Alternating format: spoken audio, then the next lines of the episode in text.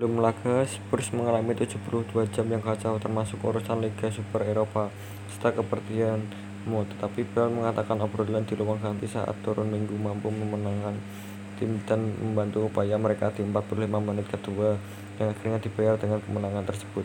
Pemain asal Wales itu mengakui bahwa tim membutuhkan waktu untuk menyelesaikan diri di bawah asuhan Mason, yang menjadi manajer termuda dalam sejarah Liga Primer dengan usia 29 tahun. "Southampton datang kepada kami dan menekan dengan keras pada babak pertama.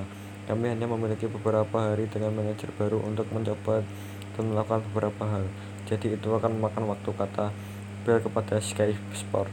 "Tapi kami melakukan obrolan dengan baik di ruang ganti saat babak pertama. Selesai tentang apa yang kita bisa tingkatkan, kami melakukan di babak kedua dan menguasai permainan hingga akhirnya mendapat gol kemenangan. Kami hanya perlu kesabaran dengan menyelesaikan beberapa masalah sebagai sebuah tim. Kami hanya memerlukan beberapa hari untuk mengerjakan, jadi itu masalah kecil. Kami akan terus meningkatkan diri untuk final Piala Carabao di akhir pekan."